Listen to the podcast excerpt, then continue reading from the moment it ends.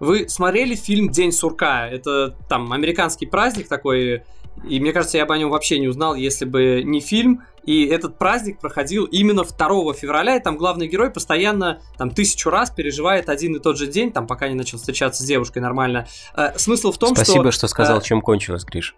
Да, теперь, ну, мне кажется, все, кто постарше уже этот фильм видели, а те, кто помладше даже Теперь буду захотят. знать, что нужно да. сделать, чтобы вырваться из ада повседневности и рутины.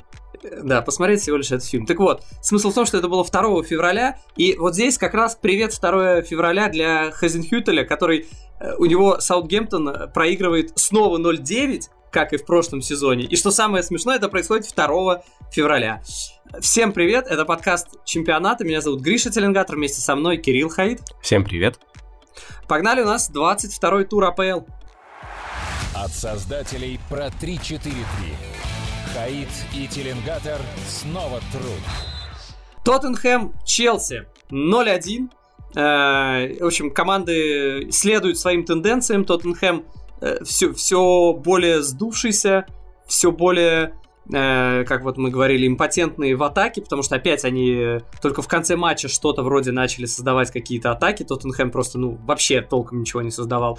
Челси вроде бы какой-то путь исправления при Тухеле. То есть, понятно, пока рано, всего лишь какой там третий матч Тухеля, да?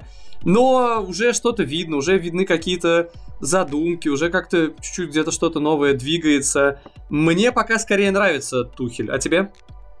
Да, мне он понравился и после предыдущего матча, на самом деле. Все это больше, больше имеет отношение, наверное, к обороне все-таки, чем к атаке.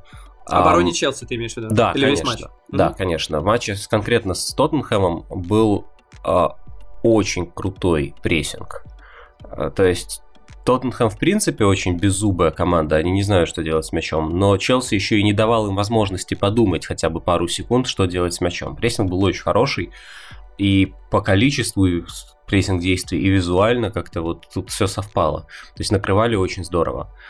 А собственное продвижение мяча было дико медленным меня вот в этом Челси не впечатлил категорически.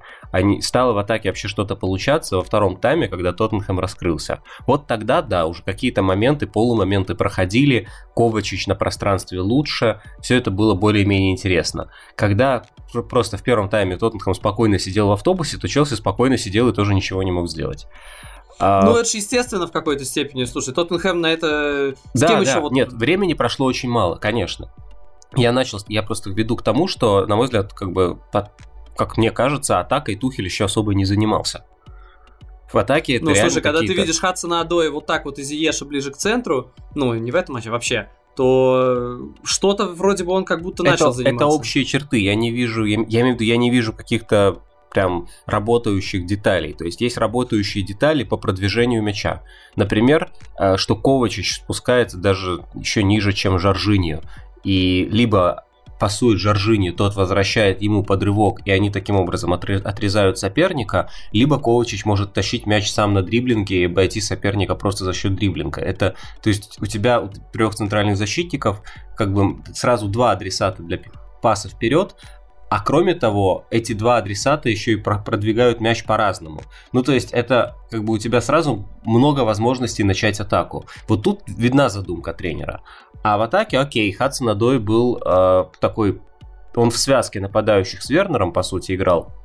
Вернер по всей ширине атаки, Хадсон Адой четко в правом полуфланге, и туда же спускался Маунт. Видимо, для перегруза. Но какая конкретно была задумка у этого перегруза, то есть чем он результировался, я, допустим, не очень понял. Но неважно, то есть оборона работает отлично, а с, с атакой, ну, на атаку, мы понимаем, в принципе, нужно больше времени. Так что еще подождем, каких вопросов нет. Слушай, на самом деле, по поводу атаки, ты говоришь, не хватает деталей. Я одну деталь нашел, это, конечно, не совсем позиционный футбол стандарты, но все равно прикольная фишка. Это наигранные угловые, да, потому что Челси угловые, мы помним, это еще по прошлому сезону отдельная беда. А тут получалось, э, ну, не все получалось, прямо скажем, но то, что они начали разыгрывать угловые, и разыгрывать не то, что один стоит у углового флажка, а другой стоит э, там в пяти метрах и потом возвращает. Нет, а, там Маунт дает в штрафную подачу, и человек там не бьет поворот, потому что ну, неудобная позиция, чтобы бить, а в касание возвращает маунту. То есть они разыгрывают угловые не с кем-то рядом, а вот с человеком штрафной, низом разыгрывают. И там первый раз это получилось просто плохо, потому что э, Маунт сделал передачу штрафную низом, ему вернули, и Маунт оказался вне игры. То есть уже на второй пас Маунт, который подавал угловой, оказался вне игры, когда ему вернули. Это, ну, просто, ну, не детская ошибка, но это серьезная ошибка, как Небрежность. они Понятно, что да, небрежность. Ну, то есть, по крайней мере, была задумка, и я думал, ну, может быть, разово. Но уже в первом тайме они это сделали второй раз, и это позволило Маунту на пространстве потом ворваться в штрафную, потому что его не успевали прикрыть, потому что игрок не просто после углового оставался где-то там и не спеша шел в штрафную. Он э, вернулся под обратную передачу, и уже в штрафной был на пространстве и делал подачу, но подачу сделал плохую за лицевую линию, но суть в том, что они создали себе момент на пространстве, и это уже явно похоже на что-то наигранное. Хотя вот реально я абсолютно с трудом представляю, как можно наиграть что-то на тренировках. Тренер пришел на тот момент, там сколько? Меньше 10 дней. Наиграть что-то практически невозможно. Слушай, И ну из это, того, что я... Это очень простая же, ну, как бы комбинация, согласен? Ну, хорошо, она относительно простая, но, опять же, это же не то, что в ней участвуют два человека. Э, там изолируют этого человека в штрафной, чтобы он мог, чтобы его не закрыли, эта передача низом до него дошла. Другие тоже должны правильно действовать, чтобы, ну, позволить ему там сделать рывок в сторону углового и сделать обратный пас. Должны быть еще действия других игроков, которые уводят э, других своих согласен. соперников. С этим согласен. И, и здесь, из того, что, опять же, я слышал, э, обычно футболистам не дают э, больше трех наигранных угловых, потому что, ну, просто футболисты не могут запомнить, эти штуки еще меняются, ну, в том числе потому, что футболисты даже среди лондонских клубов переходят из одной команды в другую. Э, нельзя там вечно жить с одними угловыми, тем более можно посмотреть видео и понять, что и что, что значит, когда ты две руки поднимаешь вверх, что значит, когда только правую руку вверх. И, то есть нужно менять. И футболисты не могут все запомнить, у них и так хватает работы, э, там в борьбе особо не до этого. И обычно больше трех э, каких-то задумок футболистам не дают. Ну, потому что реально невозможно запомнить. А тут уже это начинает работать за вот считанные дни. Раб... Ладно, хорошо, работать это я пока громко. Ну да, да, да. Какие-то штуки мы видим. Обе команды нанесли по два удара после стандартов, не считая пенальти. То есть оно работало, в общем-то, чисто математически одинаково у тех у других. Это не очень много, два удара со стандартов. Просто здесь, э, в отличие от Тоттенхэма, понятно, что есть еще вот это, когда заработает, да, потому что, ну, наверное, рано или поздно э, там Тухель, э, как там человек более опытный или как даже большей степени тренер, чем э, Лэмпорт, э, наверное, это будет выглядеть еще мощнее. А Муриньо, как максимально состоявшийся тренер уже, ну, я тяжело сказать, кто более состоявшийся тренер, чем Муриньо, а у него... Настоявшийся. Даже Да, да, скорее настоящий, уже такой забродивший немного.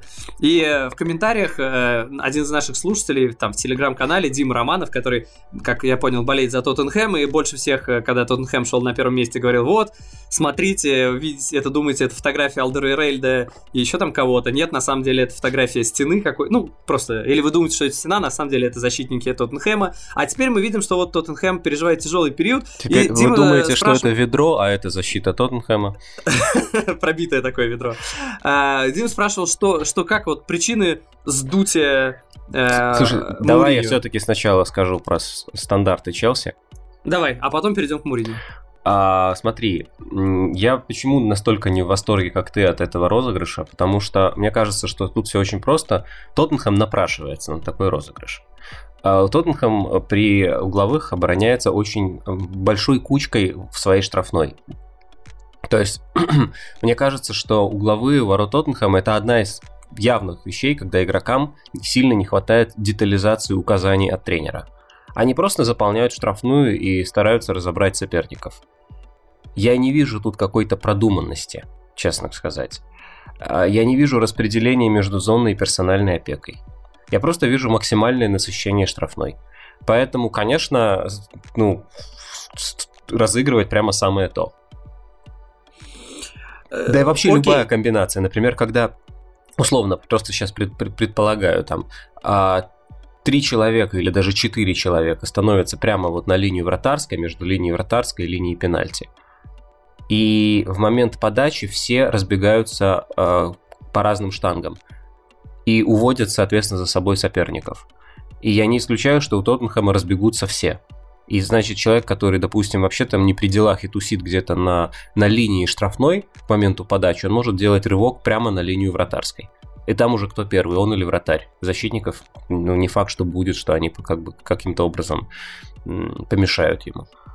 То есть Тоттенхэм своей наивностью при собственных стандартах, при своих ворот, он прям напрашивается на разные штуки. Разыгрывать, да, конечно, выманивать. А что вы далеко стоите? Мы тут попасуемся.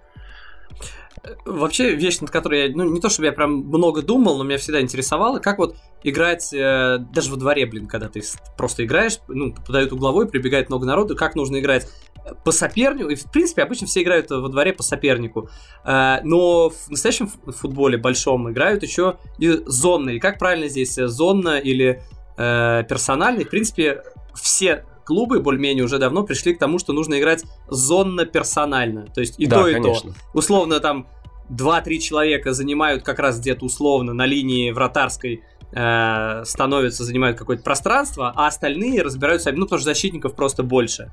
Поэтому там есть там набегающие из-за пределов штрафной атакующие команды, но тут должно быть и зонная, э, и персональная, иначе, иначе просто быть не может.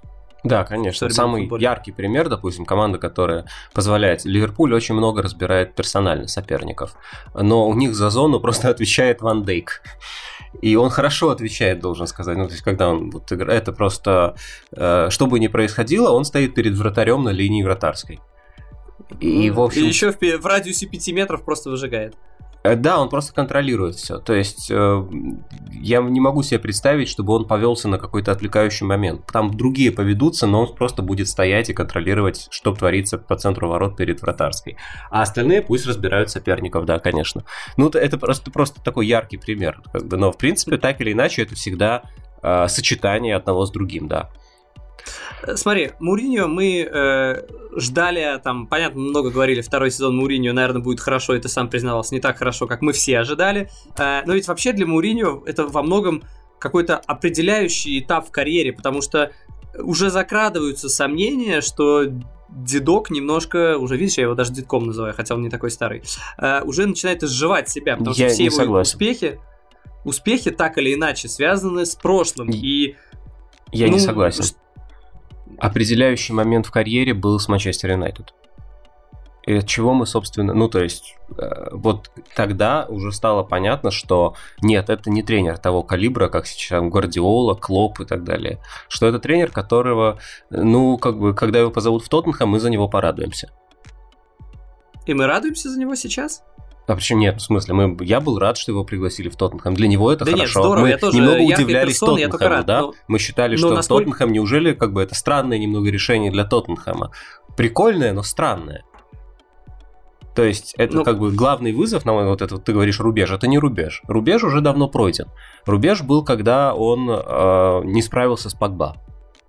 Я, может быть, не так э, выразился. Речь не о том, что рубеж, но э, именно в наших головах, что вот он уже из, изживает себя. По Манчестер Юнайтед там можно было списать на много что. Да, всегда можно что угодно списать на что угодно. Но когда это одна команда, это еще э, да, не то, еще не казалось, что в этом есть какая-то закономерность. А сейчас все больше и ощущение, что человек не соответствует современному футболу. Ну, это, конечно, во многом глупо даже так говорить, я просто подставляюсь, когда так говорю. Но когда ты смотришь на атаку Тоттенхэма, последние матчи, становится то ли скучно, то ли грустно, то ли страшно. Здесь каждый сам, ну я здесь доми, по очереди доминирует все это. В какой-то а. момент вообще депрессия нахлынывает. Мне трудно что-то новое сказать по, по сравнению с тем, что я говорил в последнем выпуске или двух. Я говорил, да, помнишь, что он придумал отличную вещь, что... Стоп, а я в подкасте это говорил вообще?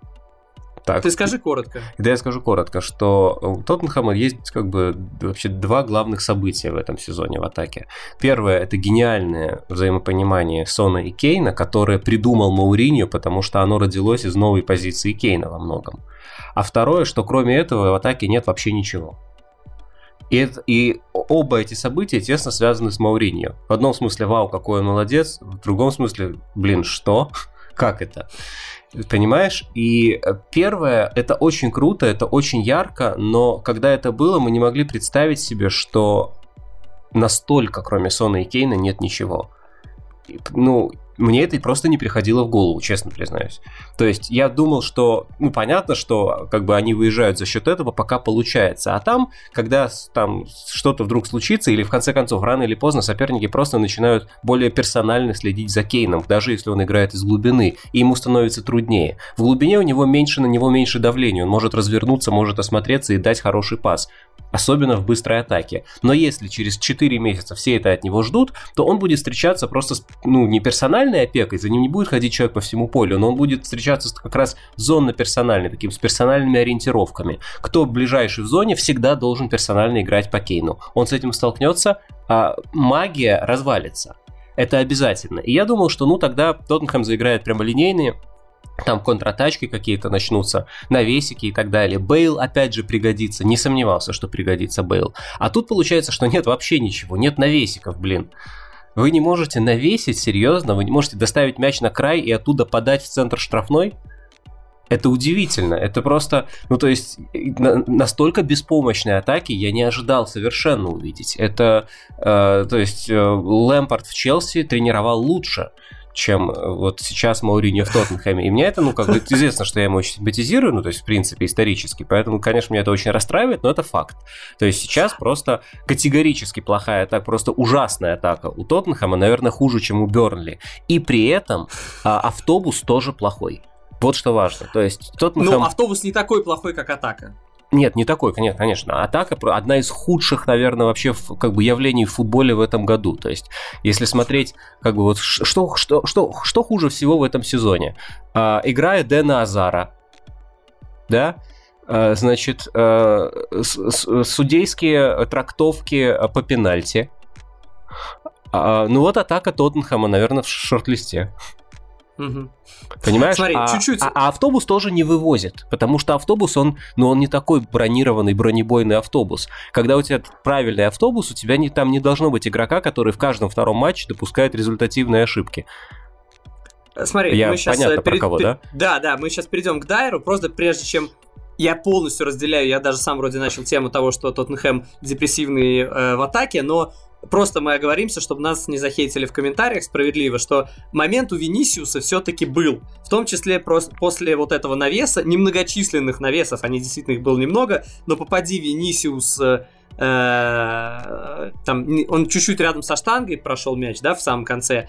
Какой-то там чуть-чуть моментик был, но само собой э, в, в в масштабах всей игры это было очень-очень скромно, чуть ли не единственный опасный момент, по сути.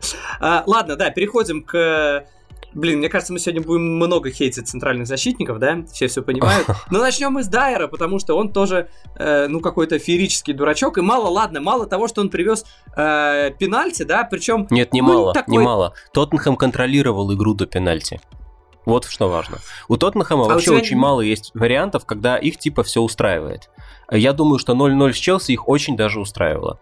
Но да, э, вот, как они могут добиться этих 0-0? У них нет вариантов. Они могут просто мучительно терпеть и надеяться, что Челси ничего не придумает. У них просто нет других вариантов. И Тоттенхэм мучительно терпел, и Челси действительно не мог ничего придумать. И, в общем-то, все было под контролем, пока Дайер не включил, ну, вот, дурачка. Слушай, ну, ну, нарисовал там немножко Дайер, э, не Дайер, э, Вернер, мне показалось. Ну, то ну, есть, а как, да, вроде было Вернер касание... гений в этом эпизоде, потому что он, не контролируя мяч, успел поставить ногу между Дайером и мячом. Типа показал, ну знаешь, как я в домике, я контролирую мяч, я первый на мяче. Да, да, да. Он, ну, он даже корпус, вес на ну... нее толком не перевез, но поставил ногу между Дайером и мячом. Ну не надо по ней бить, он даже мяч не контролирует. Ну не лупи Ну там ты. не то, что бить, там чуть-чуть задел, конечно, по-хорошему так. Ну, Причем, по- знаешь, что было забавно? Меньше, Его меньше задели... чем ударили Жезуса по ноге, согласен? ну, наверное. Но при этом забавно было видеть, что Вернера ударили по ноге, то есть низу ноги, там где-то по ступне, да. Там голени, щиколотки, не знаю. А при этом завалился он э, верхом, как Пизанская башня. Не, нога, по которой ударили, осталась на месте, а вот начиная с головы он так э, диагонально, диагонально упал. То есть, как бы, по идее, если вы ударили по ноге, там нога должна там сдвинуться сильно, там, отлететь. Она сдвинулась чуть-чуть, он так подкосился. То есть явно мог устоять, но опять же, это то, что Муриньо говорил. Будьте хитрыми сукиными де- детьми и давайте. Да, да какой хитрый, он получил общем... по ноге. Ну зачем, ну что в этом смысле? Ну, ну, я вообще не вижу, в чем его упрекать. Ну это, это не, не ламела. То есть Получил по ноге, упал, нормальная по, история. По уровню Ламелы сравнивать, тогда никто, кроме Ламелы, не симулирует в футболе. Это ты как-то максимально уже планку задрал. Ладно, хорошо, окей, пенальти. Э, но на самом деле, я когда говорил, что вот мало что пенальти, хотя, безусловно, это ключевой эпизод, очевидно, когда матч закончился 1-0, ваш капитан очевидность, э, ключевой эпизод был пенальти, но и по и, мне был Извини, извини более... пожалуйста, я еще раз перебью. Не только матч закончился 1-0, но и все моменты Челси были при счете 1-0, тоже важно, да. То есть просто ход матча да. изменился и уже не исправился. Да, после да. этого Челси выглядел лучше в атаке, справедливо. Э, мало того, что помимо всего этого, э, мне очень понравился момент во втором тайме, э, когда он отдал своему вратарю, который находился в штрафной, ну обычно вратари находятся в штрафной, ну, да. он отдал ему верхом в створ на уровне головы. Прикинь, центральный защитник дает вратарю не низом, а верхом на уровне головы, а он руками брать не может от своего. И он играет, ну понятно, что я сделал Клюрису? Я, я думаю, он сильно прихренел, он отбил головой, кстати, по-моему, на Вернера, ну, неважно на кого, ну, на соперника отбил. Ну, как можно? Ты даешь верхом в створ вратарю своему, Слушай, ну как? Зато Дайера можно вытащить из туалета. У него есть множество достоинств. А, извините. Из туалета замечательно, но я, я вот это могу понять меньше, чем пенальти, потому что, ну окей, он там хотел сыграть в мяч, сыграл Вернера, который чуть-чуть что приукрасил самую малость, и да, пенальти. А тут ты о чем думаешь, верхом отдаешь? Ну, не знаю, очень странный персонаж Дайер. Я раньше настолько странным его не видел, сейчас, конечно, буду А он раньше не допускал таких ошибок. Он, но просто тут другое. На мой взгляд, мы не встречали... Вот это не то, что сейчас у Дайера кризис. Это просто он э, полгода был э, намного круче самого себя, был лучшей версией самого себя. Это не гений игры в ну, защите, ну, это в принципе глубоко запасной опорный полузащитник которого Маурини вытащил, стряхнул с него пыль и сделал столпом защиты, так сказать. И спасибо, это полгода хорошо работает. Нет, у Маурини вообще очень много классных решений, которые действуют несколько месяцев. Но они все очень мелкие, точечные, и каждый раз рано или поздно любой из них перестает работать. Но это естественно, временные решения как бы на то и временные. А других временных решений уже не оказывается. Вот Дайер это еще одно решение, которое перестало работать не сейчас, а где-то с месяц назад, как мне кажется. А то же самое, ну, на самом деле, касается и Дэвиса. Вот зачем Дэвис слева в защите? Ну, ну ладно, проехали. Uh, не знаю, что добавить к этому. С Дэвисами, конечно, теперь будет много путаницы. Да. Не знаю, что, что к этому. Что к этому добавить? Ну, то я, есть, я знаю, что да. Что? Я, я бы добавил, извини, что перебил, э, но я добавлю, раз уже начал добавлять. Э, буквально, знаешь, коротко, одной строкой э, по Вернеру очередно, ну, знаешь, это вот вечная рубрика Вернер. С одной стороны заработал пенальти, но с другой стороны бегал, э, вот как сказал один бывший тренер Спартака, как э, курица, которая отрезали петух, которому отрезали голову, и он бегал сам по себе. То, в чем мы раньше винили Пипе, вот Вернер и в пас не туда, и рывок не туда сам делает, вот, но при этом заработал пенальти, победный пенальти. Поэтому, ладно, его оставим. И касательно пенальти еще одна вещь, просто забавно. Жоржиньо, вот как он, я не знаю, перехитрил, нарочно он это продумывал, или в тот момент решил, когда бил, э, не знаю, то, что у него не шли пенальти какое-то время, и он всегда бил с прыжком, да, но мы знаем эту фирменную манеру Жоржиньо, а тут, ну, наверное, Льюрис ожидал, что будет прыжок от Жоржиньо, ну, все этого ожидали. А он пробил без прыжка, хотя не сказать, что голкипер там остался стоять на месте, ждать, смотреть, реагировать. Он все-таки в нужную сторону прыгнул, там, с минимальными шансами были. Но, в принципе, там пробил достаточно хорошо, то есть винить Жоржиню точно нельзя, пробил хорошо. Вратарь тоже хорошо реагировал. Но вот э, теперь мы будем знать, что Жоржиню бьет не только с прыжками. То есть вратарям будет еще сложнее, то есть тут уже не предугадаешь, так он будет бить или не так. Ну, в этом плане прикольно. Молодец, я думаю. Насчет, насчет Вернера. Я тоже не совсем согласен, потому что Вернер, Вернер просто жезус прессинга был в этом матче офигенный матч в плане прессинга. То есть он был хорош дум... при обороне? Ну, это же не совсем оборона. Ну, то есть, да, это оборона, но, понимаешь, когда ты так далеко обороняешься от, от своих ворот, то ты и в атаке с этого что-то получаешь. И, ну, не, то есть, давай так скажем, он очевидную пользу принес своей команде в этом. Он, можно сказать, что он сделал результат. можно сказать, что он сделал результат, потому что он не выпадал из общекомандных принципов игры. Он, номер два в, в Челси по прессингу, по прессинг-действиям а после маунта. Это, кстати, показательно, где защищается, где защищается Челси, да? Как бы номер один и номер два а, в команде по прессинг-действиям это Вернер и Маунт.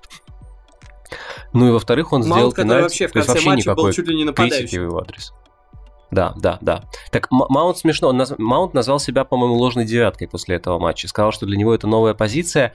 А я как-то не понял, почему он назвал себя ложной девяткой. Мне показалось, что он вполне четко играл э, под Хадсоном Адой и Вернером. И это, в общем, сохранялось практически всю игру. Не-не-не, в конце матча, в конце матча он прям играл чуть ли не, ос- не на острие. То есть это да, он э, ну, эволюционировал это было, там, ближе к атаке 15 минут, матча. когда Тоттенхэм пытался в навал. Навал, который ничего не дал Тоттенхэму, и он уже ниже Челси. Англия. Вулверхэмптон, Арсенал. Э, смотрите, меня уже немножко отпустило. Я просто там и в телеграм-канале, и в футбольном Альбионе много бомбил на тему Давида Луиса. Сейчас уже я выдохнул. Но какого... Ч... Вообще, вот, ну сценарий же, ну, получился ну, ну достаточно нет. такой... Ну ведь Что нет. нет? Ну слушай, ну, ну в данном как случае... нет, когда да? Ну нет, Луис, в данном случае надо просто разделять, где он сглупил, а где нет. А, Луис сглупил в том смысле, что он просто дал полного Луиса в позиционной игре. Он опять проиграл позицию, он опять э, догоняет, неловко размахивая своими оглоблями, пардон, э, нападающего э, и э, рискует привести пенальти, если случайно его заденет. Случайно задел, привез пенальти полный Луис. Все как всегда, нет вопросов. Но удалять-то зачем? Согласен. Но для меня даже... Я согласен, что это должно было быть желтая карточка и пенальти. Э, для меня это было бы ад- более адекватное наказание. Но даже будь такое наказание, все равно ты, у тебя была просто шикарная... Зачем это делать? Ну просто почему всегда Давид Луис продалбливает э, Шикарная игра не убивается пропущенным голом. Шикарная игра не убивается пропущенным голом, но она убивается удалением. По-разному, поэтому... Кирилл, по-разному. Она иногда убивается таким, иногда она все-таки убивается таким. Э, Окей, Просто смотри, насчет обидно, Луиса. Что... Насчет Луиса еще. Просто ты говоришь, зачем он? Я объясняю почему. Луис сейчас это четвертый защитник Арсенала, да? А, после холдинга, после Мари и после э, Габриэла. Но, поскольку, но когда нет Мари, а Габриэл только-только восстановился, я так понимаю, что Луис просто потому что лучше всех, ну, лучше готов функционально, вот и все. Слушай, я уже по поводу Луиса столько говорил, что просто не хочу повторяться. Но Нет, ну а кто должен том, был играть в этой ситуации? Которого, да я не знаю, вообще не должно быть Давида Луиса в команде, которая называется Арсенал. Просто не ну, должно слушай, вот они стараются, вот Мустафи вот они там избавляются. Ну, как бы... Видишь, все, все постепенно, шаг за шагом. Э, хрен редьки не слаще, да. Э, просто, когда вот мы говорим, что... Ладно, я, я просто я не хочу уже повторяться и хейтить снова Давида Луиса. Просто уже реально надоело. Ну, просто действительно. зафиксируем, что, э, что ты был абсолютно Луиса. шикарный шикарнейший матч Арсенала был, потому ну, что... не шикарный. Пер первый тайм... Чего? Не шикарный. Не, шика... не шикарный? Нет, нет. То есть, подожди, я просто тогда тебе напомню. Было э, попадание Сак, э, Саки, там выход 1-1, Сака бьет штангу. Потом Сака бьет с разворота, спасает э, э, Руй Патрисио. Гол, который не засчитали из-за офсайда, там миллиметровая ступня Леказета, если бы не она, был бы гол. Собственно, сам гол, после этих трех моментов еще, собственно, гол, который забил Арсенал. Э, ну, хорошо, вот, кстати, гол, который забил Арсенал, он там тоже так, ну, э, во многом повезло, да, там два рикошета, э, через два рикошета прошел э, Пепе, ну, это вообще, кстати, смешно, я вообще такое ни разу не видел, чтобы человек э, обыгрался дважды в стеночку с соперниками, защитниками. Но да. все-таки протащил мяч, забил. Ладно, молодец. Но он вообще там оказался. То, что Вулверхэмптон так много не тусил в чужой штрафной. А Пепе и Арсенал тусили, поэтому забили. Нормально. Первый тайм Арсенала, это был, возможно, лучший Арсенал, который я видел э, в этом сезоне. На, а мой, говоришь, взгляд, был не на мой взгляд, по-настоящему крутые моменты это самый первый у Саки, и это там, где был офсайд. Вот это офигенно, и это Ариго прямо Саки. очень опасно. А? Ариго, ну, Саки, да, прости. Да. А все остальное и гол, эм, и гол Пепе, и э, еще один удар Саки в начале, и, ну, еще был один удар Пепе. Это все-таки классное исполнительское мастерство, они молодцы, но мы такое видели от Арсенала, от Абамиянга в конце прошлого сезона, когда просто один человек из ничего создает моменты. Это немножко другое. То есть для Арсенала это хорошо. Арсенал провел свой хороший тайм. Это действительно был хороший тайм, но без каких-то откровений, без лучшего Арсенала. Нет-нет-нет. Тот же прежний Арсенал, которому трудно даются моменты. Правда. Просто, ну, как бы, Вулверхэмптон немножко разобран, а, а Пепев сейчас в огне, Сака сейчас в огне, поэтому получалось на каких-то, на, просто на индивидуальных скиллах там тащить мяч, еще что-то выдумывать и даже из сложных ситуаций выжимать а, опасные моменты. Это круто, но это не что-то новое и, на мой взгляд, как бы остроты Арсеналу по-прежнему не хватает. Другое дело, что если бы не удаление, то этого бы хватило, наверное, для результатов отдельно конкретном матче против отдельной слабой сейчас команды. Это нормальный, абсолютно нормальный тайм. Согласен, что после удаления была другая игра, игр мы посмотрели две, конечно. То есть это не было восхитительно, но это было нормально. Да, Арсенал, в общем, в порядке. Без, просто без каких-то прорывов. Ничего нового. Ну, ладно, Кирилл, каждый из нас видит по-своему. Я вижу, что это был своеобразный маленький прорыв, даже на фоне удачных последних матчей. Я, я видел что-то прям волшебное в Арсенале. И то, что его зря удалили, Луиса, не делает его менее косячным человеком, на мой взгляд. И все, что с ним происходило последние годы, что от него отказывается Муриню, что там его не вызывают уже давно в сборную. То есть Тиагу Силву, 36 лет, вызывают в сборную, а его почему-то нет. И все, Тиаго ладно, Силва получил травму, поэтому Луис его... получит вызов. Как сменщик ну... Тиаго Силвы. Так жалко тебя расстраивать, говоря что-то что-то не, не то, что хорошее, ничего хорошего про Луиса не сказал, да, но тебе прям, вот прямо надо его расстрелять, я чувствую. То есть про него нельзя говорить ничего, кроме ужасно плохого.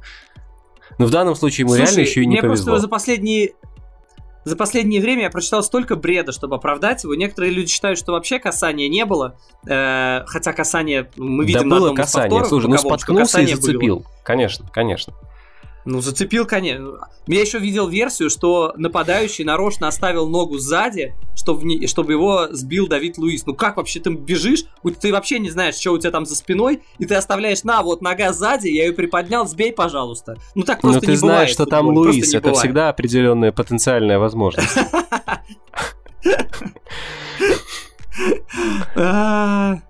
Хорошо. Не, ну с другой, ну даже не знаю. Во втором, давай поговорим про игру. Во втором тайме это совершенно другая была игра по понятным причинам, потому что Арсенал перепасом защищается, да, то есть это довольно может быть стерильно, но как бы они должны держать мяч, чтобы у них все получалось просто в защите.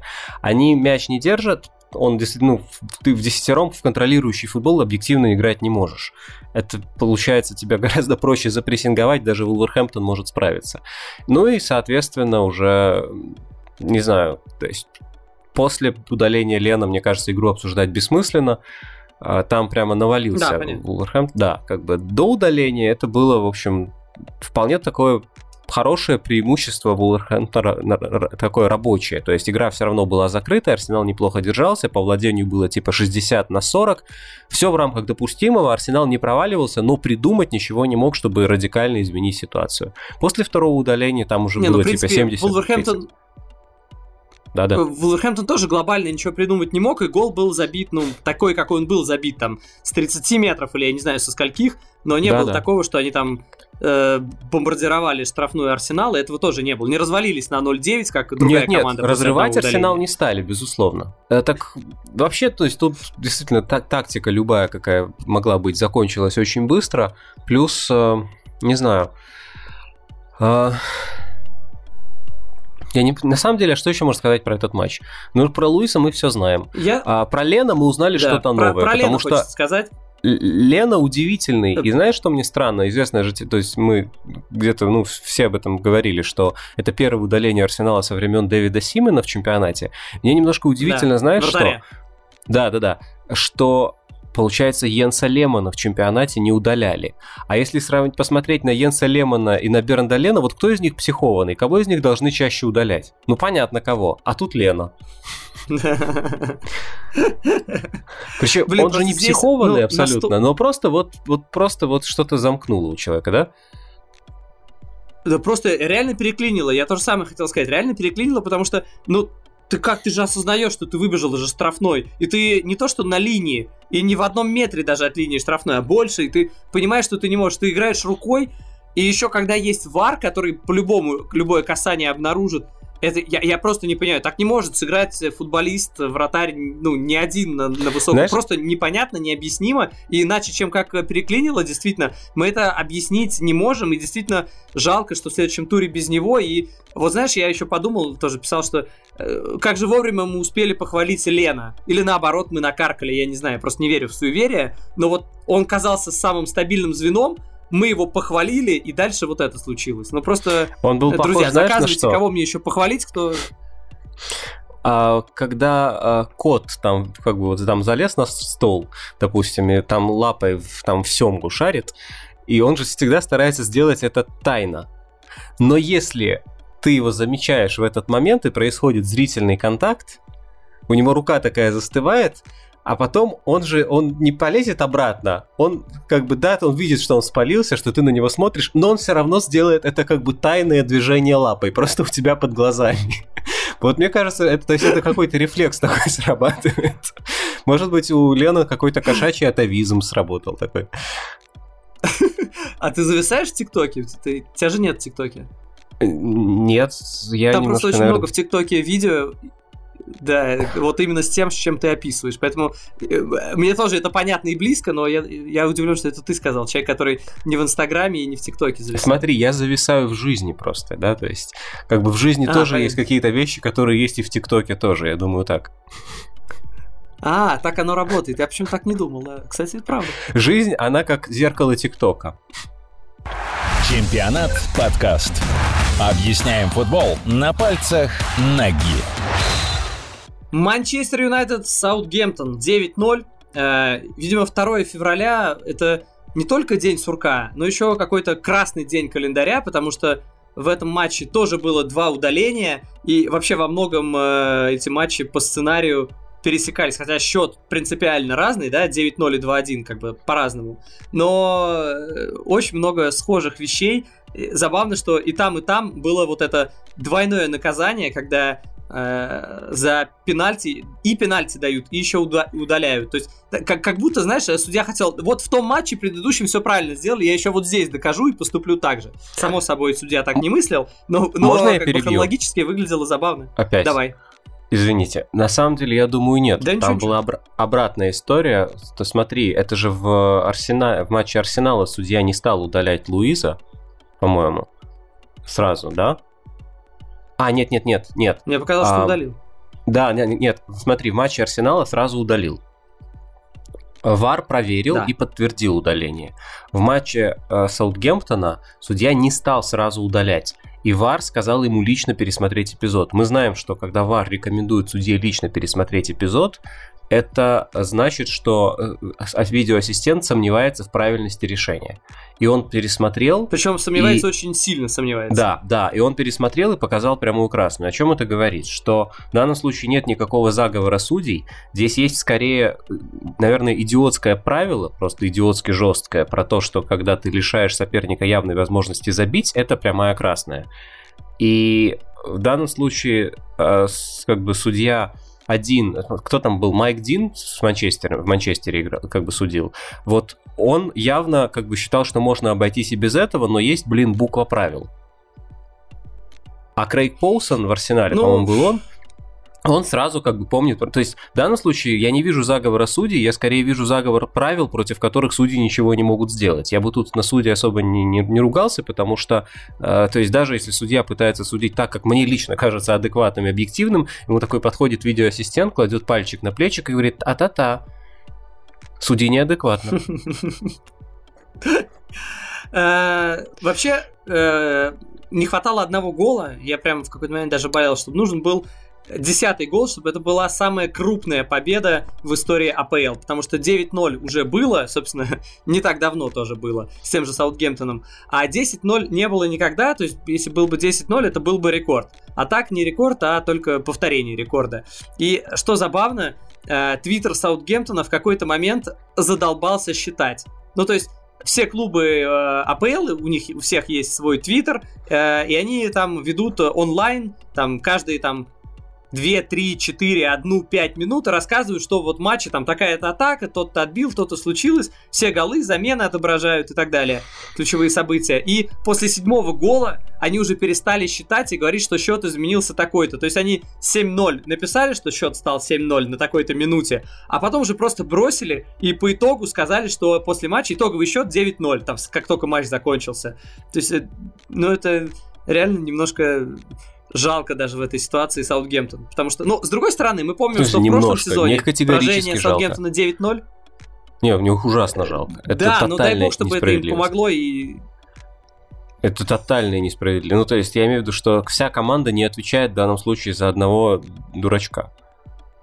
Ну так, ну так получилось. Ну то есть, как бы Янкевиц, нельзя сказать, что ему не повезло. Нет, никого не повезло, просто сошел с ума. То есть, как бы абсолютно, и все, что там тренер... Саутгемптон же прессингует, Саутгемптон совершенно не умеет защищаться.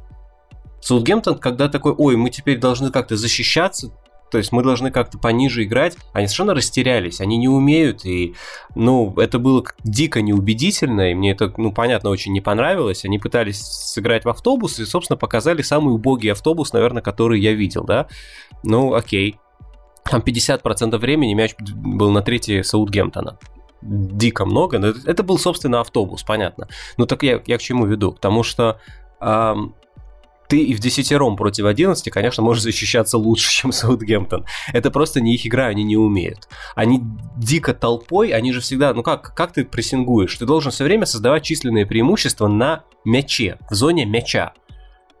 И получается, что они пытались, даже защищаясь низко и ставить автобус, они все время скапливались в зоне мяча. Их просто перегрузами ловили всю игру. Поэтому у Люка Шоу, кстати, две голевые передачи потому что перегрузы. Очень интересно, что по количеству моментов там их было дико много, но два разных портала, StatsBomb и Understat, рисуют совершенно разную картину по э, XG. StatsBomb насчитал 3,7 XG у Манчестера, а Understat 5. И я посмотрел разницу, там э, разница в моменте Ван Бисаки, когда он забил, и в голе Марсиаля, э, там с линии вратарской вот этом, и ты знаешь, наверное, я все-таки за статсбомб. Потому что мне кажется, что вот их, хм. они нарисовали как бы вот опасность этих ударов чуть-чуть поскромнее, и э, я согласен, что, ну, все-таки это не там, не такая дикая, это, это не, не практически пенальти, когда бил Ван э, Бисака или там в концовке Марсиаль все-таки. Ну, как-то можно было и поскромнее. Ну, не суть, в любом случае моментов было ужасно много, ну, так Юнайтед еще и не простил, все забил. Я в этом плане посмеялся, что мне сколько мы критиковали Бруну последние матчи, что вот он не забивает 4 игры и все такое, и тут команду просто прорывает к перерыву 4-0, а у Бруно Фернандеша все еще ни гола, ни ассиста. Я думаю, ну уже сколько вот можно, уже сколько, ну ты-то где, где он? Но, правда, во втором тайме он проснулся, у него, что у него там, 1 плюс 2, гол плюс 2 голевые, то есть он все-таки отдал. Но было бы смешно, если бы он еще при 9-0 вообще бы ничего не отдал, не забил. Можно было бы просто складывать лапки. Э, если да, если смотреть не, не знаю, то, как ну было кон- конкретно в этом матче там против 10, а потом 9 соперников, ну вообще немножко поговорим про Манчестер Юнайтед. Сейчас вообще, я сначала я хочу сказать про Саутгемптон. Я не понимаю, почему так поздно сменили Мусуджа Непо. Я понимаю, что это деталь, но, он, боже мой, человек просто вот... Он настолько плох был? Да, да, да. Причем кто бы там ни был, он настолько плох, что Сульшер решил, да все понятно, и просто поставил Фреда на край обороны в какой-то момент. Там же была замечательная замена, когда в середине Сульшер убрал а, Люка Шоу. Я понимаю, почему. Ну, потому что Люк Шоу сейчас ключевейший просто игрок Манчестер Юнайтед. Он очень важен, он очень креативный, он набрал офигенную форму, и вообще весь мой хейт как бы межсезонье про него, ну, сейчас уже не, неадекватен, нерелевантен. И а, он, эм, он просто решил его поберечь. Но это понятное решение, но что он сделал вместо? Да, он выпустил Ван Дебека, а левым защитником стал Фред. И почему так? Ну, потому что там, потому что там Дженепо, господи. Потому что там Дженепо, значит, что левый защитник может вообще не защищаться, все время быть в атаке, а этот даст. И он действительно давал, он очень, э, как собачка бегал все время за мячом, совершенно не играл по игроку весь, поэтому Манчестер забил дважды. Все-таки шоу, э, с подач шоу, шоу это игрок Дженепо, понятно, что когда ты, ну, левый защитник идет в атаку до, до упора, до, до конца, за ним должен отрабатывать правый вингер. Тем более, когда ты в десятером, елки-палки. Ушел две голевые передачи за тайм, а потом Юнайтед продолжал разрывать с этого фланга в том числе. Э, надо было менять его раньше. Это так, это детали, но это говорит о том, что, ну, наверное, Хазенхютль, ну, скажем так, ну, в прессинге он монстр. Но во всем остальном я не уверен, что он прямо вот четко представляет какую-то общую картину, вообще видит, что происходит на поле. У него очень своеобразный взгляд на происходящее какой-то. А, что касается Манчестер Юнайтед, ну, давай порадуемся за 9-0 за команду, и я скажу, что я немного сомневаюсь в ее ближайших успехах, потому что эм, потому что меня по-прежнему не убедил Бруну. Он имеет право, он э, год играл на совершенно невероятном уровне, собственно, вот ровно год уже прошел. Сейчас у него явно какой-то спад, не в том смысле, что он косячит, а в том смысле, что он не является вот настолько невероятно энергетически каким-то заряженным. Он, он не генерит активность все время на пустом месте, он не создает из ничего. А, имеет право, но без него я не очень понимаю, что там будет вообще у Манчестера в ближайшие пару месяцев. То есть будут ждать, пока он наберет форму, или у него сейчас очень быстро закончится спад. То есть у меня, как бы, вот, несмотря на победу 9-0, некоторые сомнения в ближайших турнирных перспективах команды есть среднесрочных. Ну, видишь, ты ругаешь, а тут новый плеймейкер, как у Ливерпуля, крайние защитники, вон э, Люк, Шо, э, Люк Шоу стал внезапно да, да. супер на уровне Да, и, кстати, символично, да, на уровне и символично, э, что именно вот когда вот так расцвел шоу, которого очень много мы критиковали в начале, именно в этот момент сейчас э, они продали Роха. Роха уехал, все, это больше не футболист Манчестер Юнайтед. Э, вообще даже э, возникали вопросы. Хотя, кто знает, может быть, и он бы когда мог заиграть как Люк Шоу, потому что его критиковали Люка Шоу не меньше, но, в общем, даже да, зачем им Роха, помню, когда Роха есть? было очень много вопросов. Телес. Ну, зачем Роху, когда есть Телес? Понимаешь, Телес же неплохой защитник, тут просто стечение обстоятельств.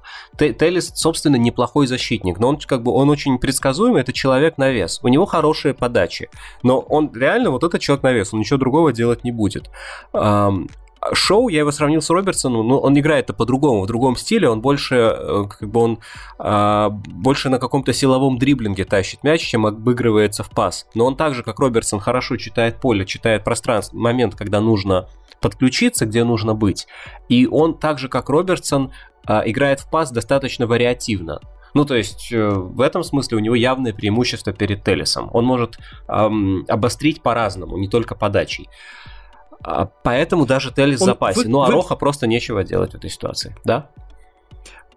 он выглядит очень парадоксально э, визуально, потому что кажется, как будто э, я про Люка Шоу, как будто он немножко толстенький, но при Конечно. этом он играет э, достаточно резко, и по его движениям он не похож на толстенького человека, хотя он играет как будто толстенькие все остальные. Ну как-то вот. Ну вроде того, да. Да. А, нет, вообще согласен, у него действительно есть визуальное ощущение лишнего веса всегда. Да интересно. А, вот, ну и не знаю, то есть, может быть, Фернандушу теперь будет попроще все-таки сделать три результативных действия в матче. Как-то что-то у него может быть. Ну, в общем, есть у меня сомнения насчет Манчестер Юнайтед. Насчет Саутгемптона сомнений, наверное, особых нет, потому что... Э, ну а что случилось-то? Команда провела матч в абсолютно невероятных для себя условиях. Оказалось, что к абсолютно невероятным для себя условиям она абсолютно не готова. Ну и дальше что?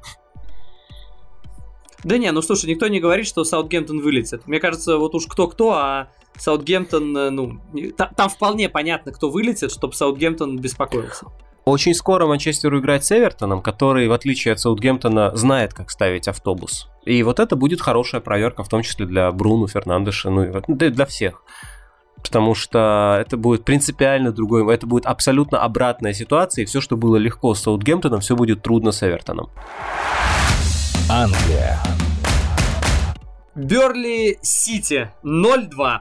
А, а мы можем просто сейчас поставить повтор ну, там, того, что мы говорили в предыдущих выпусках про Сити, и просто пойти покурить чай. Ну, потому что вот сейчас, теперь Сити реально стабильнее Путина, я не знаю. Выигрывают э, на ноль каждый раз, и э, достаточно похожим э, сценарий. Мало что позволяет сделать сопернику, э, как будто всегда с Тоттенхэмом играют, ха-ха. Э, и, ну вот сейчас вот единственное, что Лапорт слева сыграл. Я вот даже не помню, когда или справа. Ну, короче, на фланге он ушел, и мне просто, типа, Лапорт, не центральный защитник. Я даже не помню, когда это последний раз было. По факту центральный. Это, ну, то есть, вообще этот сезон очень интересный для Сити в том смысле, что, смотри, а, Гвардиола, вот у него есть такая, не знаю, как сказать, фишка или манечка даже, нагрузить своих э, э, игроков таким количеством э, Подожди, тактических Кирилл, стоп, ролей, стоп, стоп, задач. Ты сказал слово манечка? Да, специально. Что такое манечка? А, ты, а это что, это какой-то одессизм мой? Я не, я не знал. Но я не знаю когда... слово манечка, Кирилл. Это, ну, такая, как, это как фишка, но с небольшим оттенком Э, обсессивно-компульсивного синдрома. То есть, когда ты не можешь об этом а, не вот думать и делать... понятно, да. Ну да. Ну так вот, он грузит своих игроков таким количеством э, тактических задач, э, деталей и ролей, что игроки такие, да, да, конечно, они не против, но иногда они просто выходят на, на поле и думают, так, нужен калькулятор или нужен гид.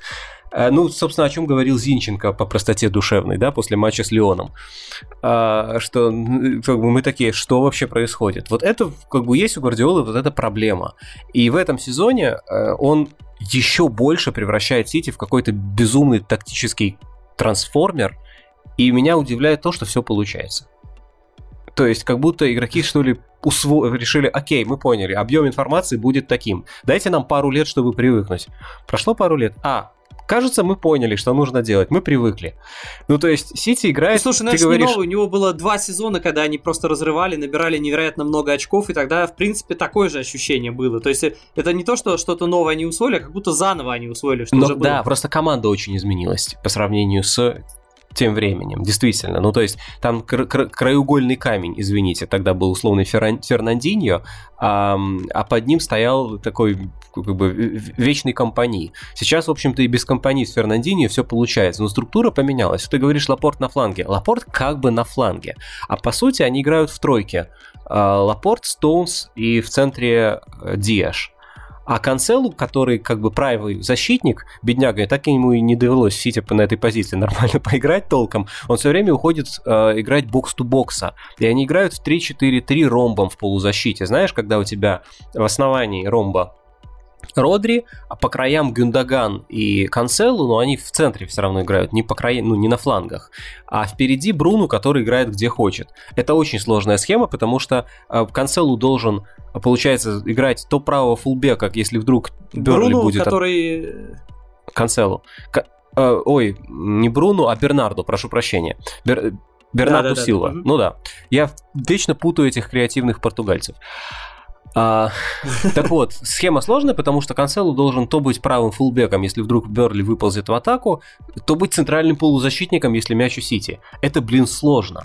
То есть все время какие-то такие перестановки, плюс Гюндаган тоже меняется позицией с э, Бернарду, и иногда он играет атакующего полузащитника, плюс Жезус Стерлинг тоже меняется. Какое-то безумие просто. Я смотрел, у меня немножко закипал мозг, а им нормально. Им нормально, они как-то, видимо, принципы усвоили, а дальше им все равно кто что делает, потому что они просто выучили, как я понимаю, а, что нужно делать, когда ты оказываешься в любой из ролей. После этого им пофиг, какую из ролей выполнять. Это невероятный уровень какой-то, знаешь, изначальной подготовленности команды. И вот теперь, когда он есть, они могут делать что угодно вообще. Вот сейчас сыграли 3-4-3 ромб. Вау. Впечатляет. Вот Лапорт ситуативно центральный крайний в тройке или левый фулбэк. Вау, впечатляет. Вот Джезус забил. Вау, впечатляет. Много разных необычных событий происходит. Просто э, в этой взаимозаменяемости есть полное ощущение, что у них нету ключевого игрока, как у там Манчестера, да, понятно, кто ключевой игрок, без которого сильно хуже, у Манчестер Юнайтед. Манчестер Сити таким казался Дебрёйне, но сейчас ты понимаешь, что без Дебрёйне едва ли еще лучше не стало, да? Его Нет, лучше не стало. равномерно между другими игроками. лучше не стало, но действительно стало не хуже и по-другому. То есть просто по статистике без Дебрёйна Сити, внимание, навешивает в два раза реже, чем с Дебрёйна. И это важно, потому что это показывает, что... а, смотри, чего вот я боялся, когда смотрел ну, вот в конце прошлого сезона, в начале этого сезона, казалось, что ради навесов Дебрёйны, а они уникальные явления, они невероятно крутые, Гвардиола немножко жертвует вообще всеми своими принципами. Дай мяч Дебрёйне на правый там фланг, он навесит. Это не игра Гвардиолы, это не игра его команд, вообще любой из них. Но Сити играл так постоянно и был на каком-то этапе в топе навешивающих команд АПЛ. Ха-ха. Там Стерлинг, Джезус и Агуэра навешиваем, ребята. Ну, то есть это, это действительно странно. И меня это, ну, мне это очень не нравилось. И я подумал, что в этом есть определенная зависимость от Дебрёйны. Я был неправ, потому что если бы я был прав, то сейчас без Дебрёйны Сити бы играл в навесы и дальше. Просто хуже. А получается, что без Дебрёйна вообще ну, просто стало в два раза меньше навесов. А моментов меньше не стало. Без Дебрёйна вот в трех последних матчах Сити в среднем создает 3 XG за матч. С Дебрёйна Сити создает в среднем 3, X, э, 3 пардон, 2. 2. 2 ожидаемых гола. Два ожидаемых гола за матч. Когда Дебрёйне на поле, Сити создает примерно два ожидаемых гола за матч. То есть структура моментов поменялась, а острота нет. А есть вообще ключевые игроки сейчас, вот кто, кого сейчас вынуть из Манчестер Сити и станет резко хуже? Просто я до конца не вижу, э, из-за кого это все может сломаться. Такое ощущение, что из-за взаимозаменяемости ты можешь выкинуть еще и из этого состава любого и не добавить там ни Дебрёйна, никого, выкинуть еще кого-то, и все равно будет э, все нормально. Или все-таки Я- есть те, кого, кто сейчас незаменим? Я не рискну говорить о незаменимости, но скажу о том, кто кажется наиболее просто важным, вот когда они есть, да? А сейчас это Диаш, Канцелу, может быть Родри и Гюндаган. Гюндаган очень... Гюндаган? Да, очень сложно играет, он то заполняет штрафную, он много бьет по воротам вообще в последних матчах, но при этом он еще есть, как бы он в других фазах атаки очень качественно играет бокс-ту-бокса, и, ну, как бы он, то есть он, э, э, это, это человек, который выполняет несколько разных ролей. Канцелу человек, который больше всех разных ролей выполняет в реальности с начала сезона у Сити. А у Родри другая история, Наверное, нет. Наверное, погорячился. В конце концов, его всегда может заменить Фернандинho, будет не хуже. Просто Фер- Фернандинho уже, ну, в возрасте. Диаш человек, который склеил всю защиту. Поэтому, мне кажется, он категорически важным. То есть, Сити без Диаша это как, наверное, Ливерпуль без Ван Дейка, можно так сказать. А, в ну и, атаке наверное, тут последнее, не то- что... я от- Да. Да-да-да-да, продолжай. В атаке я говорю, что тут не то, что кто-то незаменим, просто когда Агуэро травмирован, любая потеря любого игрока будет серьезной потерей, потому что, ну, потому что им нечего делать. Ну, просто, а а кто тогда будет играть в атаке? Фоден будет центральный нападающий, Торрес будет центральный нападающий. Ну, то есть, это уже придется выкручиваться. То есть, это не то, что незаменимо, а в том смысле, что просто некоторый кадровый резерв у Сити ограниченный. Когда Агуэро будет в хорошей форме, то вообще все будет проще. Ну, как-то так. У Сити кадровый резерв ограниченный. Где-то смеется, я не знаю, Лестер. Э, смотри, последняя вещь, которую я коротко отметить хотел, что э, по сути игру уже на четвертой минуте убил э, э, Поуп, потому что, конечно, так отбивать, как он отбил удар на голову нападающему соперника, ну просто, ну, это реально убивает всю интригу, особенно учитывая, что Сити просто не пропускает, тотально не пропускает в последних турах, если ты уже на четвертой минуте Да. проигрываешь, Да, в 6 принципе, матчей на 0. и- игра... И, и в этом плане я же всегда был э, в сборной Англии, если брать сборную Англии из вратарей, не за Пикфорда, а, ну, грубо говоря, за кого угодно. Ну, за Поупа, наверное, да? Но мы смотрим, что Поуп вот так вот ошибается. Хендерсон теперь вообще не играет. Э, и да, понимаешь, что шикарное поколение, но с вратарями у Англии как всегда. Ну, слушай, Просто у них есть очевидный способ решить эту задачу. Ну, то есть они же не боялись взять в свое время там а, Эриксона или Капелла в тренеры. Им нужно натурализовать вратаря. Э, кого, прости, например? Да любого вратаря, ну, любого вратаря, который не, не пускает бабочки, ну, то есть, или играет. То есть, не Поупа, не Пикфорда и, и не Хендерсона по разным причинам. Хендерсон в Манчестер Юнайтед это самое непонятное для меня решение было вообще это, ну, то есть, ну, в топе непонятных решений лет. Ну, зачем ты туда идешь? Ты провел отличный сезон. Что, куда ты, зачем? Что происходит вообще? Ну, тут единственное, конечно, сейчас э, новый э, FIFA обновил регламент по поводу натурализации футболистов, и если теперь сейчас э, попытаться натурализовать какого-то вратаря, ну, понятно, что ты не можешь там Алисона и Эдерсона, да, потому что они заиграны за сборную Бразилии, но даже если бы они не были, у них не было ни одного матча за сборную Бразилии, никогда, ни за одну сборную, даже за юношескую, э, но на момент каких там, типа, 18 лет у них не было гражданства Англии, то они не могут быть натурализованы за сборную Англии. То есть там сейчас, э, э, ну, ужесточилось правило. Гильермо такой успел. Уже... Да, да, да, да, да. Жалко. То есть Буфон за Англию уже не со сыграет. своим чемпионатом России. Да, да, да. Буфон за Англию уже не сыграет, я понял. Какая неожиданность, да. Англия. Ливерпуль Брайтон 0-1. Э, и это не сказать, что матч, где не повезло Ливерпулю, э, да когда вообще не Ливерпулю не везло. Ха-ха-ха. Нет, понятно, что бывало. Но тут реально Брайтон был лучший, там не только по XG он был лучше. Он... Смеется в этот момент не Григорий, а Атлетико. Э, но в данном случае Брайтон был визуально смотрелся лучше, острее, созидательнее, как угодно. И это было таким небольшим откровением. Брайтон, в принципе, команда, которой я ну, чуть-чуть симпатизирую, потому что она играет нормально, интерес... вот даже вот если брать Брайтон и Бернли, в понимании многих людей это может показаться одно и то же, кто не следит за чемпионатом Англии, ну, Брайтон, ну, Бернли, какие-то ноунеймы, но Брайтон играет созидательный футбол, в отличие от Бернли, и поэтому чуть больше симпатичен. Поэтому, то есть, ну, нельзя говорить, что какая-то закономерность есть, что Ливерпуль будто бы играет, а не умеет атаковать. Понятно, что в целом умеет, но тут не получалось ничего. И после... Разница как между мизантропами и гопниками.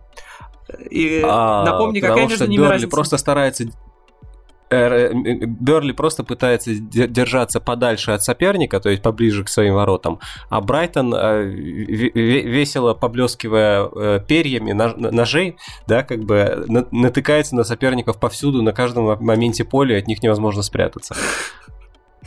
Так, Зап... и что ты здесь забыл? Мяч, да, если найду. Ну, такое. Да, запомним эту аллюзию про Извините. Гопников.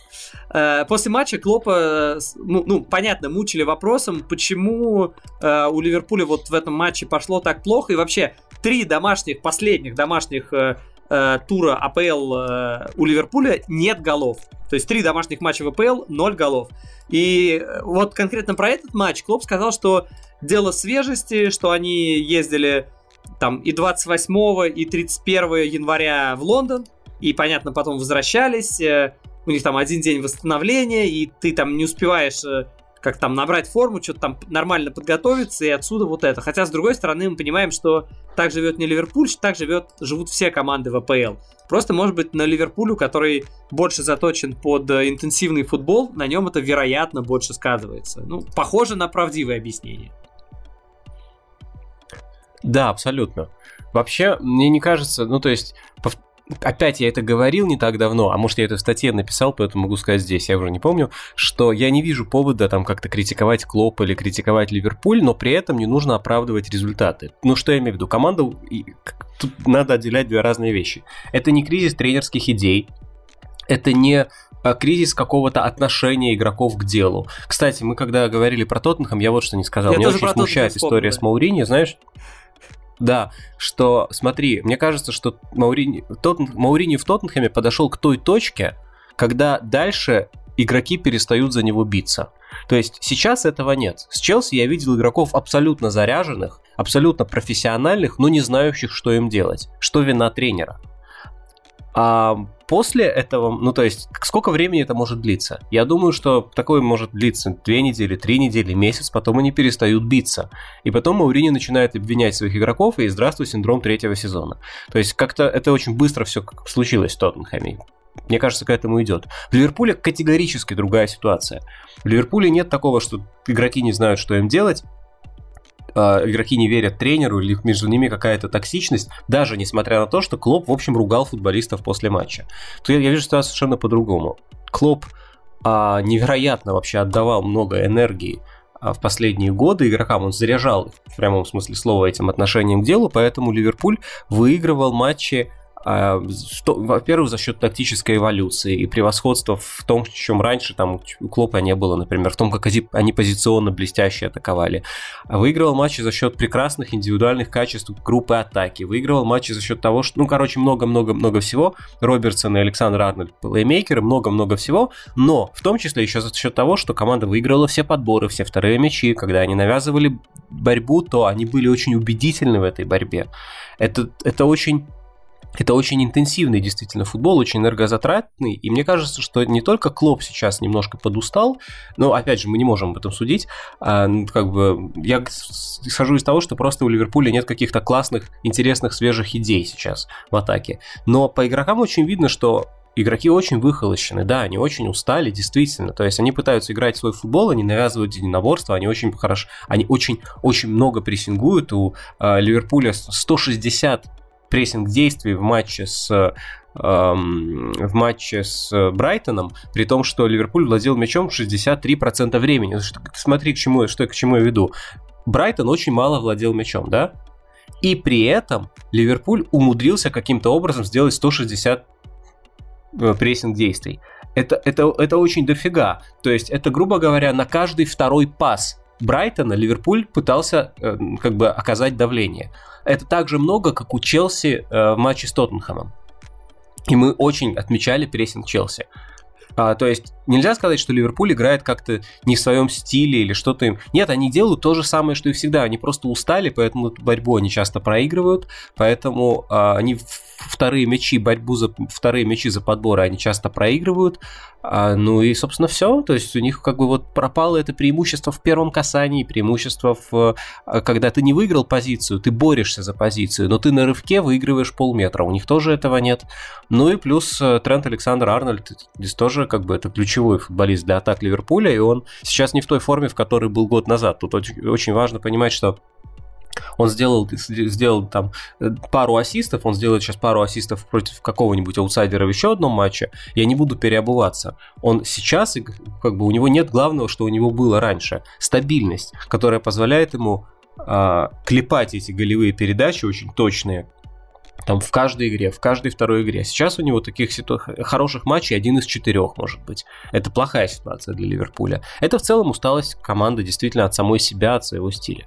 Э, слушай, мне кажется, знаешь, что еще тут есть, что влияет на Ливерпуль? И вот то, что мы говорили, что проблемы э, травмы в первую очередь коснулись защиты, центра защиты, а страдает больше всего атака, потому что проблемы Ливерпуля, кажется, больше связаны с атакой, чем с обороной. Пропустить один, ма- один мяч тогда, пропустить один мяч сейчас – но это не преступление, это бывает, это бывало с Ливерпулем и раньше, а забивают они категорически мало. И вот парадокс есть, да, выпада... тройка нападения чаще остается прежней, она есть, то есть есть кому играть в атаке. Но здесь э, я для себя нашел такое объяснение, что э, здесь э, сказывается перевод Хендерсона из полузащиты в защиту. И здесь как раз э, из-за этой защиты страдает атака, потому что вот на телеграф э, привели статистику, я просто офигел. Э, закономерность. С 22 октября 2017 года Ливерпуль проиграл всего две игры э, с Хендерсоном в полузащите.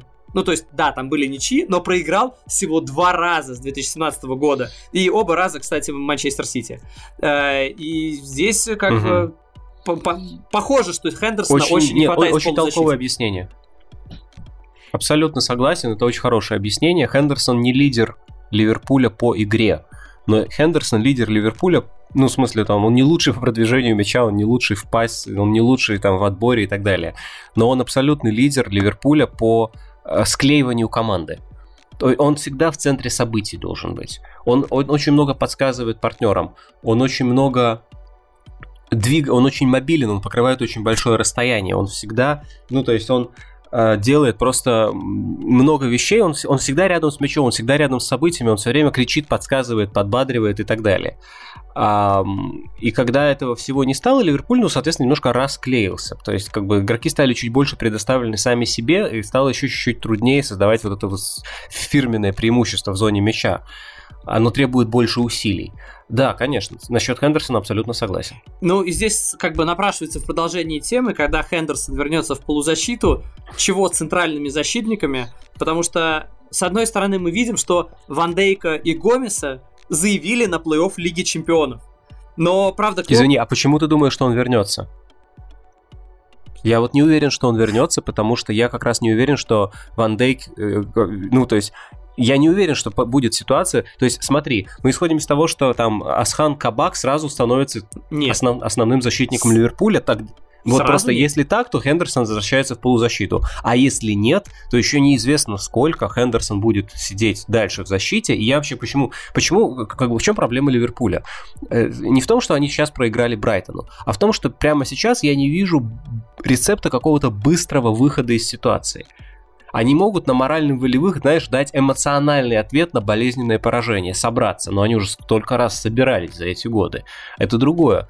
Я думаю, что ну, то есть меня смущает именно то, что э, ты не можешь просто взять и вернуть все как было. Для этого нужен Ван Дейк, для этого нужен Хендерсон в центре полузащиты, нужен Фабиньо в конце концов в центре полузащиты, нужен Жота здоровый, потому что Жота дал тот самый как бы свежий подход, когда, когда ну, все-таки все понимают, как э, здорово играет на мяче, но при этом иногда его передерживает Салах. Все понимают рывки Мане все понимают, как именно и когда Фабинь, э, Фабиньо, Фермино смещается э, в опорную зону соперника. Жота был некой, ну, как бы реально новой опцией, которая сбивала с толку, и это, это очень помогало Ливерпулю. То есть вот пока всего этого нет, я не вижу предпосылок к изменению.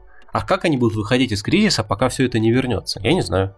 Слушай, ну я, может, не так выразился, но я это имел в виду. Я и говорю, что э, вообще сыграет в этом сезоне, сезоне Ван Дейк или Гомес. Потому что их заявили на плей Я не знаю, может, это в мае произойдет. Я не говорю, что это там через неделю или через месяц. Может быть, май. Но ну, да, фу- да. факт в том, что э, чтобы Хендерсон вернулся в полузащиту, с центральных защитниками должно быть как-то получше, да? Я не знаю, будет ли это возвращение э, тех, кто травмировался, или себя хорошо проявят новички. Я не знаю. Но э, касательно Ван Дейка и Гомеса, чей уровень мы понимаем, э, они заявлены на плей-офф Лиги Чемпионов.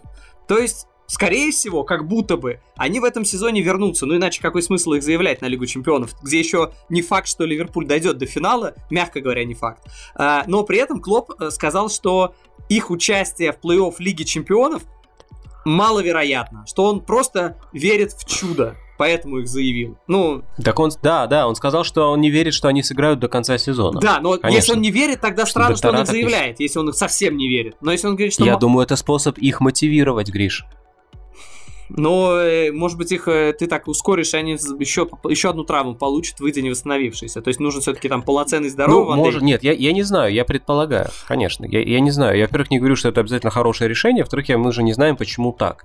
Но, возможно, это просто знак. А кому ему, слушай, тут другое. Это же не то, что у них ломится заявка, и обязательно нужно кого-то оставить вне заявки. У них игроков не хватает. Так пусть он заявит Ван Дейка, ну мало ли, а почему нет? Но он тут... так рассуждает. Это не то, что ты заявишь Ван Дейка, поэтому у тебя Фабинho вне заявки. Нет же такого.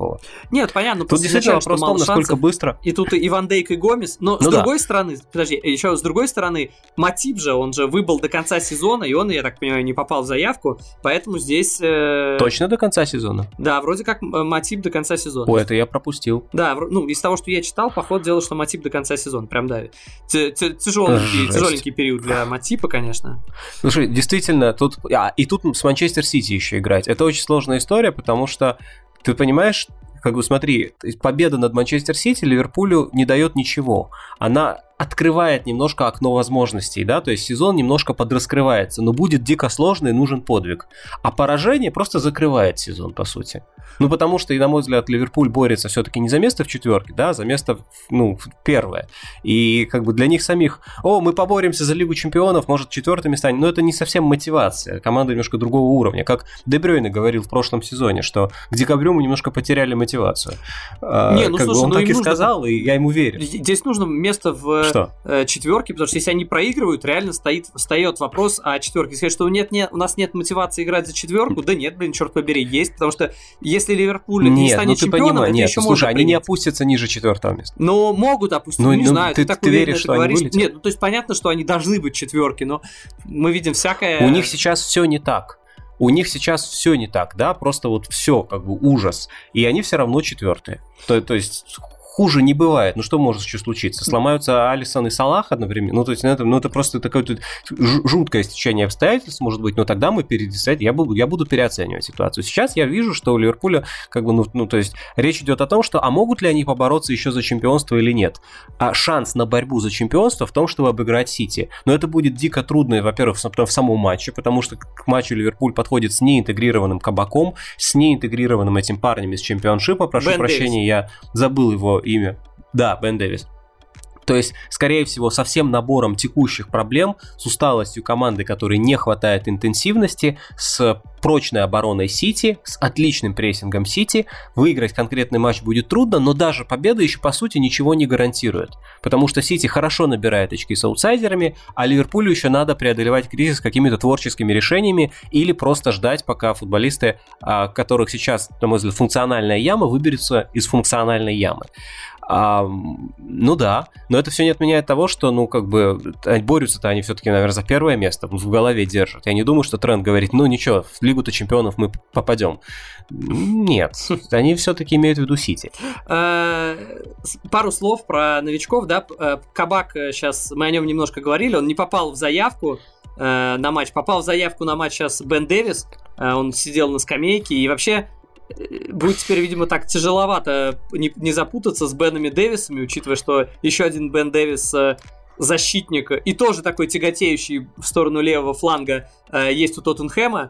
Теперь у нас э, два Бена Дэвиса, да, как с Джеймсом у нас несколько. Интересно, кто из них хуже? Да, тоже вопрос. Но это мы скоро... Кто такой новый Бен Дэвис, ливерпульский, мы пока, честно, мне кажется, ни ты, ни я толком не, ну, не понимаем. И, ну, ну, как, Он ну, из Престона перешел? Да, да, да, да, да. Ну, и... Ну, я фанат Престона, все матчи смотрел. Ну, как я должен на это реагировать? Да, никак. Я не Нет, знаю, ну, кто такой Просто Бен здесь... Э, да. Понятно, что это дикий аванс. Даже вот этот парень, сам Бен Дэвис, он говорил, что для него это был сюрприз. И, блин, одиннадцатая команда Шипа. И Клоп даже сам говорил, что э, если бы не вот это адовая ситуация с центральными защитниками, он даже не смотрел бы в сторону команд чемпионшипа. Опять же, еще раз повторюсь, тут далеко даже не в первой тройке, не четверке, а одиннадцатая команда шипа. Так что э, тут остается только верить в умение Клопа работать с молодыми, как он взял того же Робертсона, да? Он его взял из чемпионшипа, да? Человек играл в Халл-Сити и стал э, да. ключевым футболистом. То есть... Через год. Это очень важно. Нет, слушай, это очень классно. Я думаю, что тот же Дэвис, неважно откуда он пришел, он сможет стать нормальным ведомым. Вот что важно, ведомым защитником. То есть рядом с, я не знаю с кем, с Матипом он может играть. Ну, то есть это не, не значит, что Хендерсон переходит автоматом обратно в полузащиту, потому что, может быть, он и есть вариант в пару к Хендерсону вместо Уильямса, например, или Филлипса, понимаешь? Ну да, тяжело Либо у тебя действительно Филлипса получается... и вот этого Бена Дэвиса, чтобы кто-то из них э, вдвоем были центральными защитниками, это прям совсем страшновато. Э, э, да, да. Сити просто Должен быть рядом надежный человек, которому ты доверяешь. Конечно. А, касательно Кабака, да, мы его упоминали, э, там Коля Саприн, комментатор, который следит за Бундеслигой, на самом деле вот его нахваливал, это там более дорогая покупка э, Ливерпуля, он, несмотря на то, что там играл за Шальки, а Шальки в целом проваливается, но в целом э, Саприн даже сравнивал его с, Чегра, с Чегларом Сюнджу. Ну, правда, у Сюнджу 28 матчей за сборную Турции, да, а у Кабака лишь 4, но к 20 годам простительно, когда у тебя только 4 матча за, за сборную э, Турции. Так что Тут как... Ну, тогда, по крайней мере, понятно, что это покупка ведущего и ведомого защитника одновременно. То есть я думаю, что это значит, что с кем-то, может быть, с Матипом даже Ливерпуль будет расставаться или выберет просто в, в рулетку, да, спичку вытянет. Кто более травматичный, Гомес или Матип? Да, неважно, просто по жребию. И останется пара номер один, а там на следующий сезон ведущий, ведомый, условно, это Гомес, эм, Гомес, Ван Дейк. С, с Ван Дейком интересная история, он же не, не, не, неведомый, естественно, в том смысле, что он управляет защитой, но он не выдвигается особо из линии. У него классный, он управляет атаками, но он из тех, кто подстраховывает, а не из тех, кто постоянно выбегает на мяч. Да, то есть в этом смысле, э, наверное, а, то есть у того же Гомеса или Матипа она более проактивная роль. Это роль кабака. То есть это как бы, эм, можно сказать, что условно Кабак это как э, конкурент на место Гомеса или Матипа, а Дэвис конкурент на место э, Бандейка. Я думаю, Просто что... двух игроков взяли как раз по распределению ролей. Я думаю, что Клопу еще самому придет э, посмотреть это, изучить, и мы только через несколько месяцев поймем, кто из них что из себя представляет. А сейчас это не только для нас коты в мешке, но я думаю... Ну я да, я сказал это просто предположение, ориентируясь на слова, что он похож на Сюнджу. Ну тогда все понятно, Сюнджу супер проактивный защитник. Mm-hmm. То есть он атакует всегда. Англия. Клоп задает тренды. И Арнольды. И Арнольды. Короче, на этом все. Мы разобрали. Тут просто у нас не так много времени остается до новых матчей. Так что, надеюсь, вы включаете этот подкаст, дослушиваете как можно скорее, потому что, ну, реально уже матчи на носу, мы толком не успеваем. Вроде один тур закончился, и вот уже другой начинается. Просто какой-то ужас. А, подписывайтесь на чемпионат везде, где только можно подписываться. Это, ну, там, телеграм-канал, там, ну, вот это YouTube каналы, ну, сами все знаете, да, на сайт можно заходить, почитать про спорт. А, подписывайтесь на Кирилла Хаита, его канал в YouTube называется... Везде, где только можно подписываться. Везде, где только можно подписываться, а в первую очередь на YouTube канал Кирилл Хаит. На меня в ТикТоке. подписываться, я даже говорить не буду. Все ссылки... В ТикТоке, ребят. Да, в ТикТоке, да, если найдете. Я, правда, так и не нашел. Э, на меня можно и не подписываться, но если вдруг захочется, то в описании ссылки на телегу все есть. Э, и ставьте лайки и комментарии, они нам очень нужны на всех платформах, на которых вы слушаете. Пишите комментарии, э, любые, можно, как мы уже проговаривали с Кириллом, Кирилла хвалите, меня критикуйте, все, что вам нравится, не нравится, пишите, колокольчики, вот эта вот э, вся штука, оценки. Мы за каждую из Но них вам Вообще можно и наоборот. Смотрите, тут нет такой привязки, что про меня нужно писать именно позитивные комментарии, а про Гришу именно негативные. Это можно делать вообще рандомно просто, как тоже по жребию, как с э, Гомесом и Матипом.